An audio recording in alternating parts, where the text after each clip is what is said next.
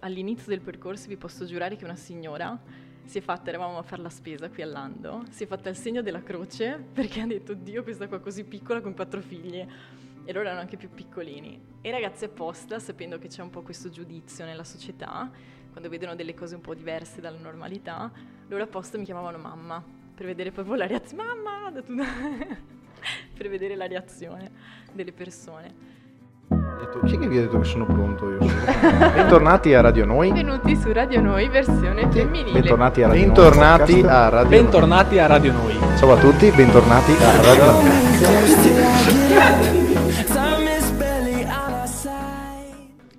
Bentornati a Radio Noi. Oggi abbiamo un libro sul tavolo, parleremo anche di questo, ma ne parleremo con chi l'ha scritto.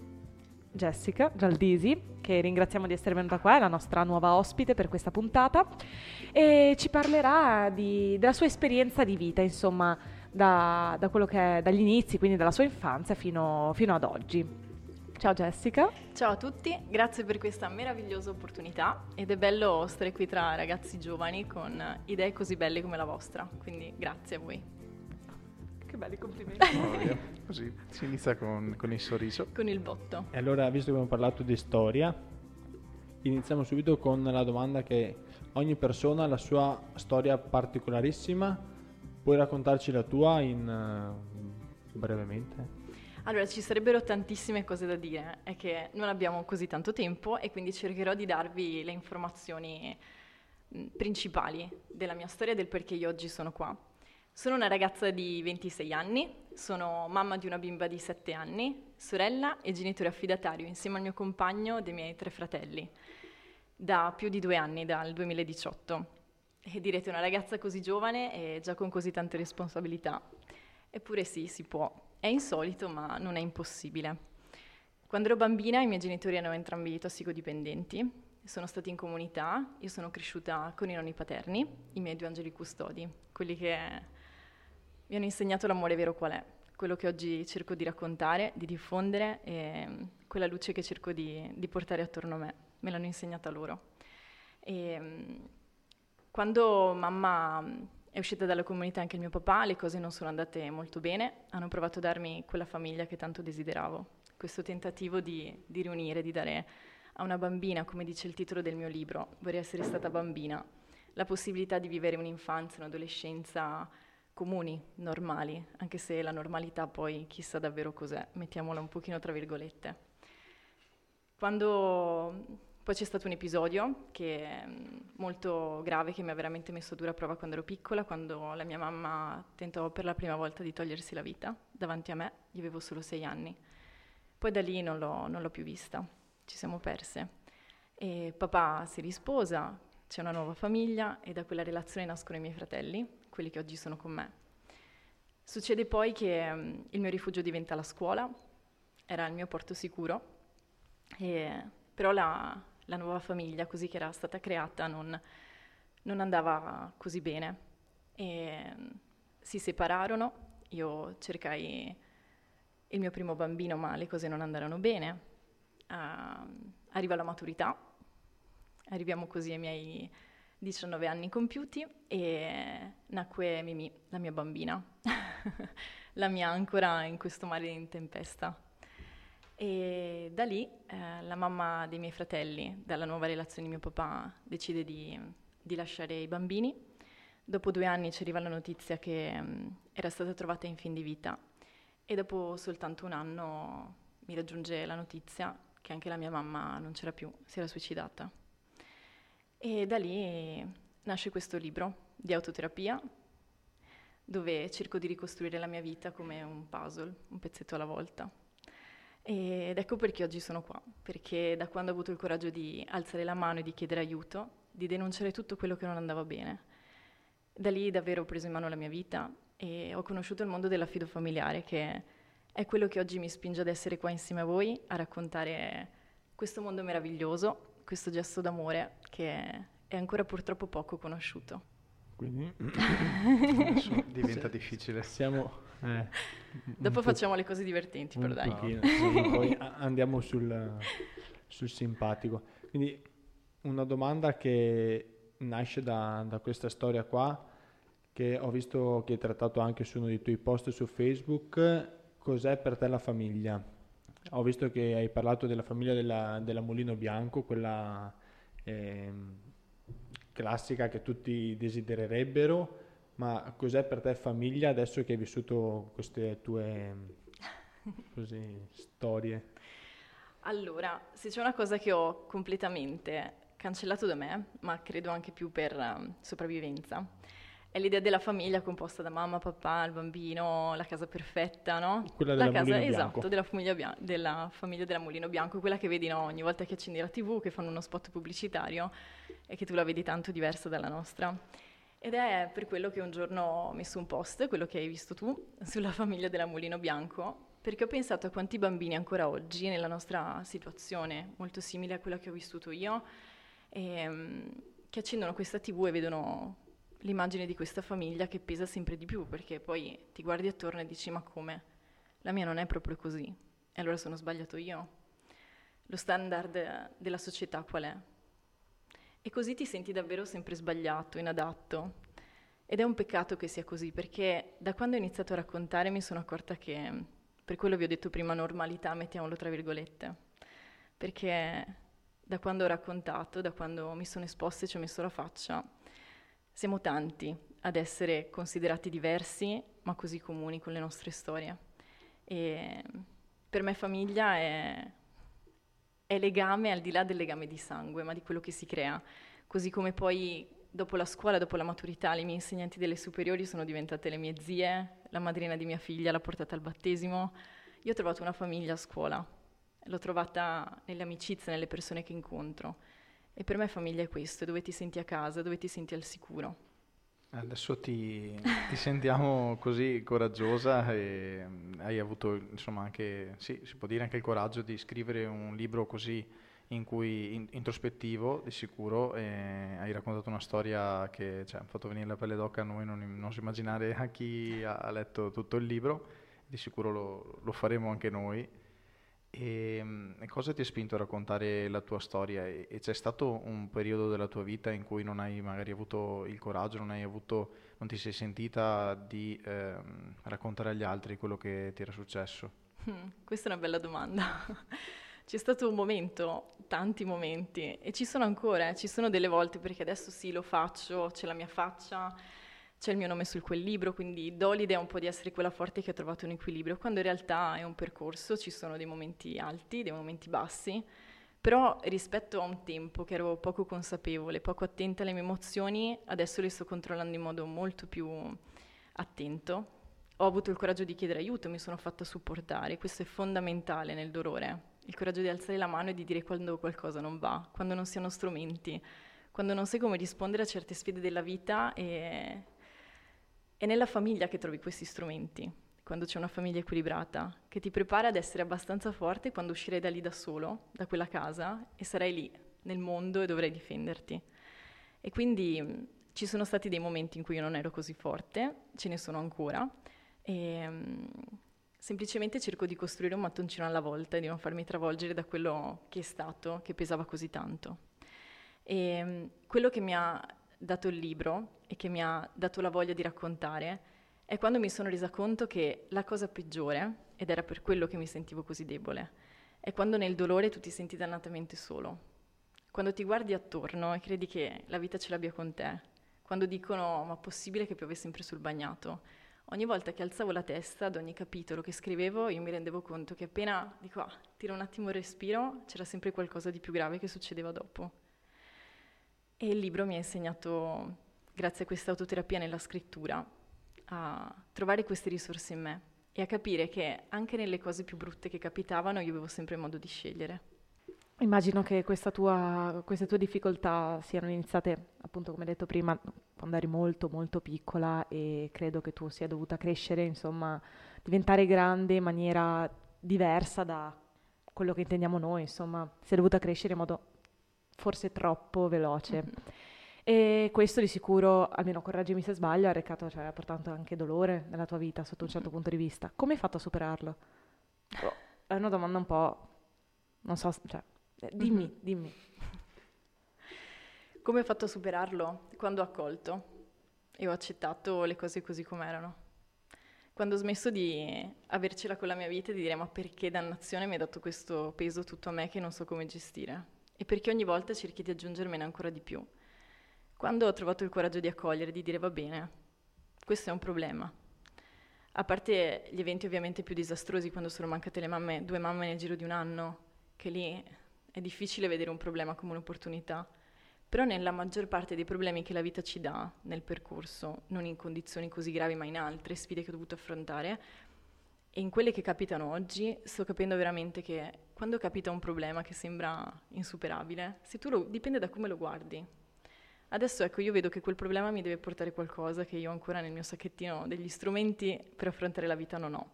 E questo rende tutta una scoperta e non una...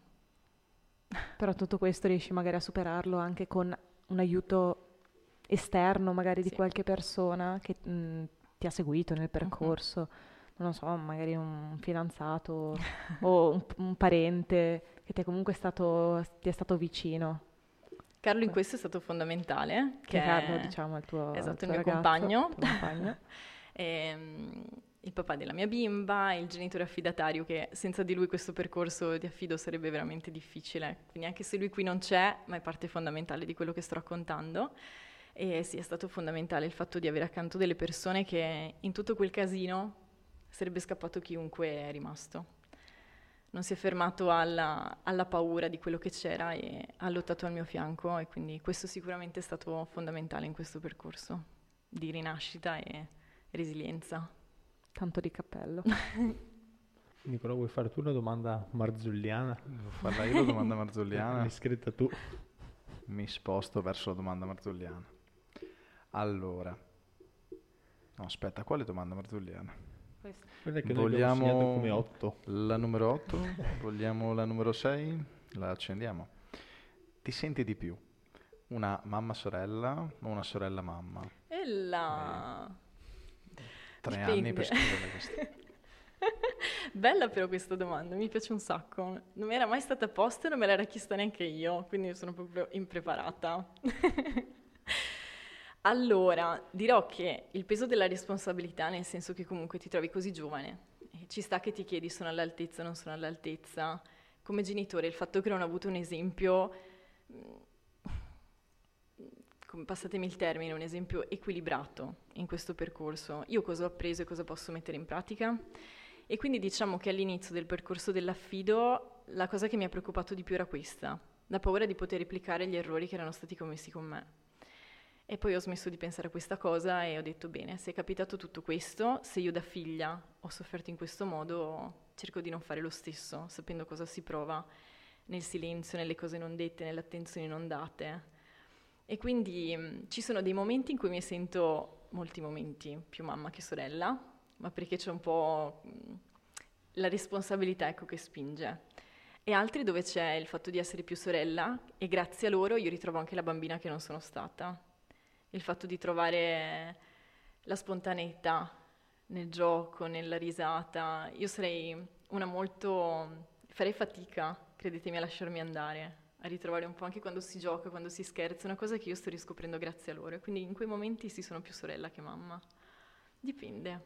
Beh, abbiamo parlato, tu sei venuta qua mh, più che altro, oltre che per raccontare la tua storia, per un attimo trattare così in modo teorico il tema dell'affido familiare. Perché spaventa? Hm. Perché si- non si sente parlare molto di questo tema. Deduco che quindi ci sia una, una diffidenza, un- una paura, chiamiamola così, da parte degli altri. Allora, Su ti- vi dirò che da quando sono genitore affidatario, no? quando si sente o quando, non so, ti trovi in un negozio, incro- incroci qualcuno dico, oh madonna, ma sono tutti figli tuoi. All'inizio del percorso vi posso giurare che una signora si è fatta, eravamo a fare la spesa qui all'Ando, si è fatta il segno della croce perché ha detto, Dio, questa qua così piccola con quattro figli. E loro erano anche più piccolini. E ragazzi apposta, sapendo che c'è un po' questo giudizio nella società, quando vedono delle cose un po' diverse dalla normalità, loro apposta mi chiamavano mamma per vedere proprio la reazione. Mamma! Da tutto- per vedere la reazione delle persone. E, mm, diciamo che mm, nel mondo dell'affido, entrando più nel, nel concreto, E, um, la cosa che mi dispiace, che mi ha spinto poi a raccontare e dire bene, io ho scritto questo per me, ma forse posso fare qualcosa, posso raccontare. E perché lo posso fare? Perché ci sono tanti bambini che come me vorrebbero oggi poter essere bambini e che possono ancora farlo. Ed è importantissimo sapere che ci sono questi bambini. Spesso si conosce l'adozione e non l'affido, perché l'adozione quando c'è il bambino è tuo, viene vista un po', questa è un'opinione mia prettamente personale, ma come una proprietà. Ecco, raggiungo e questo bambino sta con me. L'affido spaventa un po' perché potrei, hai delle date di scadenza. Lo scopo dell'affido è accompagnare il bambino momentaneamente, temporaneamente, finché la famiglia di origine non, non è nelle condizioni di poterlo fare. E spaventa proprio questa data di scadenza. Ma la cosa che ho capito con questo libro, incrociando gli occhi di quei bambini nel mondo dell'affido e con queste famiglie, è che nel momento in cui tu porti questo bambino al parco ci sono anche affidi puoi portarli anche una volta alla settimana a fare una passeggiata. Ci sono tante forme di affido e che si cercano famiglie persone normali, non supereroi che possono fare questo. E la mia storia spero che possa dimostrare questo, il fatto che la vita ci ha tolto tanto, non c'era equilibrio. Stiamo cercando di ricostruirci un po' alla volta, ma questo non ci impedisce di poter fare quello che stiamo facendo. E, è alla portata di tutti, a chi ha amore da donare e da ricevere, perché questi bambini hanno veramente tanto da donare e da insegnare. Sicuro avrai anche sorbito i giudizi degli altri, mm-hmm. credo, quindi doppia, doppia difficoltà. Complimenti. Grazie. È stato limitante il giudizio, cioè hai parlato di questo episodio dell'Ando, l'Ando è un laboratorio di vita, penso che se, se, uno non è mai stato guardato male all'Ando da, da, dalla vecchiotta di turno, però immagino che sia stato, non è stato un bel momento, però ci hai raccontato che alla fine magari giocosamente ne, ne siete usciti con un mamma, mamma. esatto, abbiamo... Ti è mai pesata questa cosa in altri momenti? Magari sì, poi immagino col tempo... Tantissimo. Tu tanto tanto, soprattutto crescendo quando hai quel dito puntato contro che non vede tanto il fatto che tu sei bambino, anche se è una situazione difficile, ma magari le voci attorno dicono ah, tu sei figlio di, di, una persona drogata, tu sei figlio di una persona sbagliata, di conseguenza tu bambina non puoi stare accanto al mio di bambino. E quindi non si vede più quel bambino come, come tale. se fosse cu- colpa tua che esatto. i tuoi esatto. genitori hanno seguito un percorso diverso. Esatto. E, ma è pur sempre un bambino. E quindi la cosa che poi è successa è che magari per colpa di due o tre dita puntate contro, tu credi che tutto il mondo la pensi in quel modo. E io sono riuscita a togliere tutte queste etichette che la società ci aveva applicato, come macerie che fai fatica a toglierti, che bruciano, che fanno male. E soltanto due mesi, neanche un mese e mezzo fa, quando c'è stato un incontro eh, che ho presentato il libro nel paese dove sono cresciuta, io sono tornata nella mia comunità c'erano tante persone lì che, che ci volevano bene che sono venute lì per starci accanto, che ci hanno portato dei ricordi che magari le, le, le cose brutte della vita si hanno portate via anche ricordi belli. E, e lì ho tolto completamente queste etichette e sono ripartita. Però è stato difficile, quindi questo libro ha anche questo scopo, dare un peso alle parole e possono fare tanto male, sono delle armi terribili se, se non le usiamo con cura. Certo, sicuramente tutto, tutto, quello che è il giudizio e l'etichettare parte da un'ignoranza di base e quindi ritorniamo al discorso della, del parla- della paura per questo affidamento, anche proprio nel discorso sì. come definizione. È tutto dovuto al, al poco parlarne, uh-huh. insomma, l'ignoranza. Ma anche all'idea che i panni sporchi si lavano in famiglia. Mm. È tremenda, perché io credevo fosse solo nella mia realtà.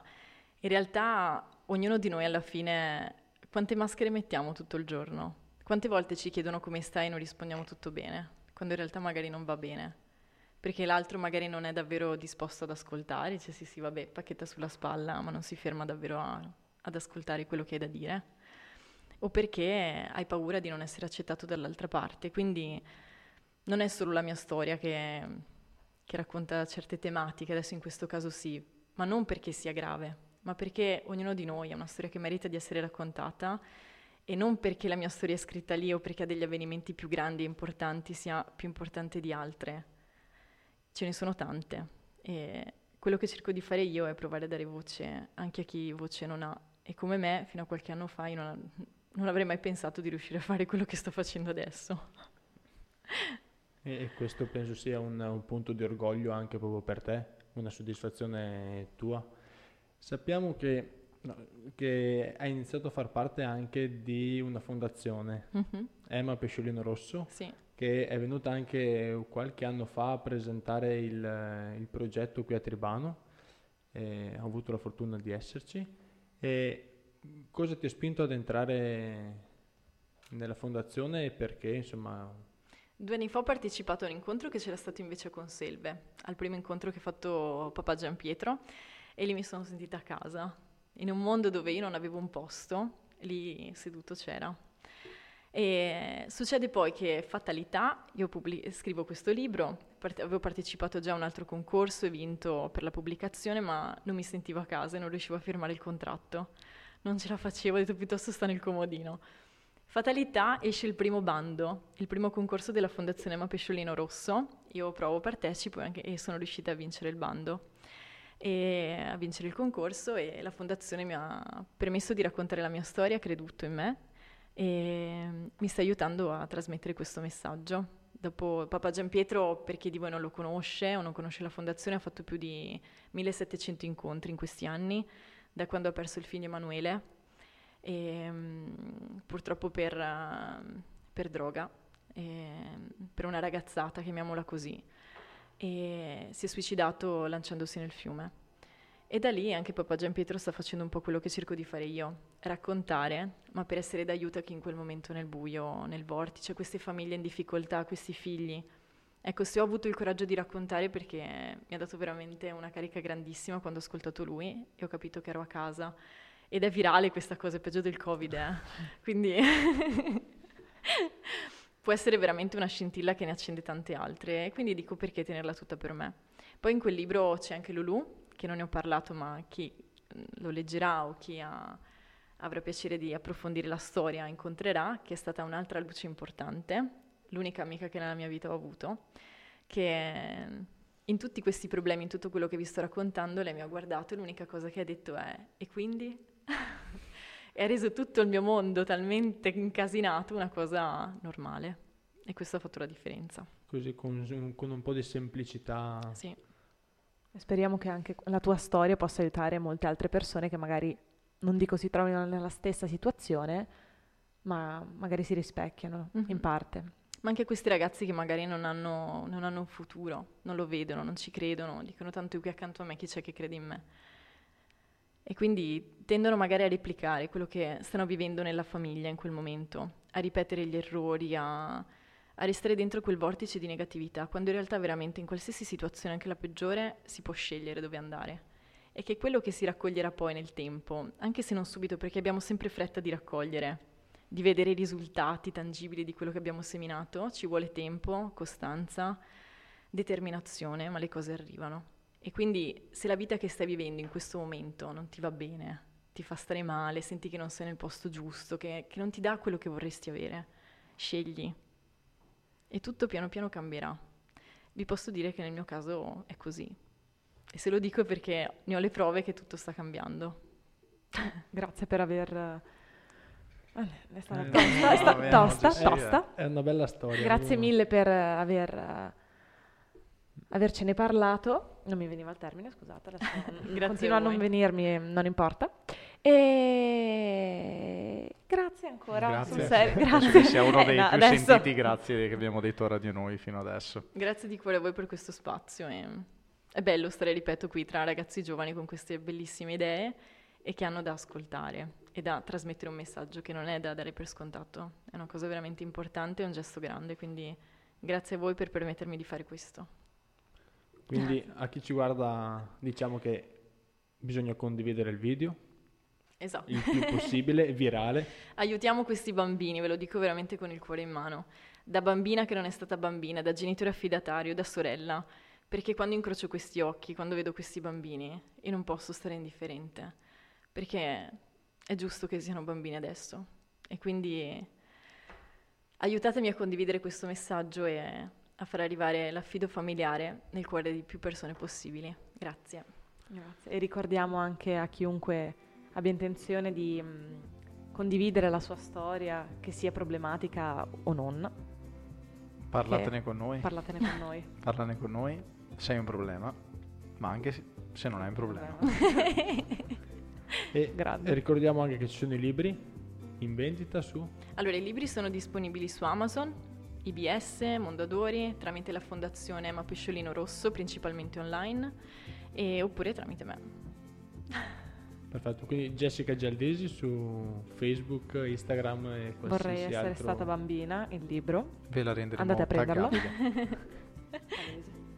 E noi ti ringraziamo. Grazie, Grazie di cuore per serata. grazie a tutti. Salutiamo tutti voi e grazie per aver ascoltato Radio e guardiamo anche l'extra, mi raccomando. Eh. Al prossimo video.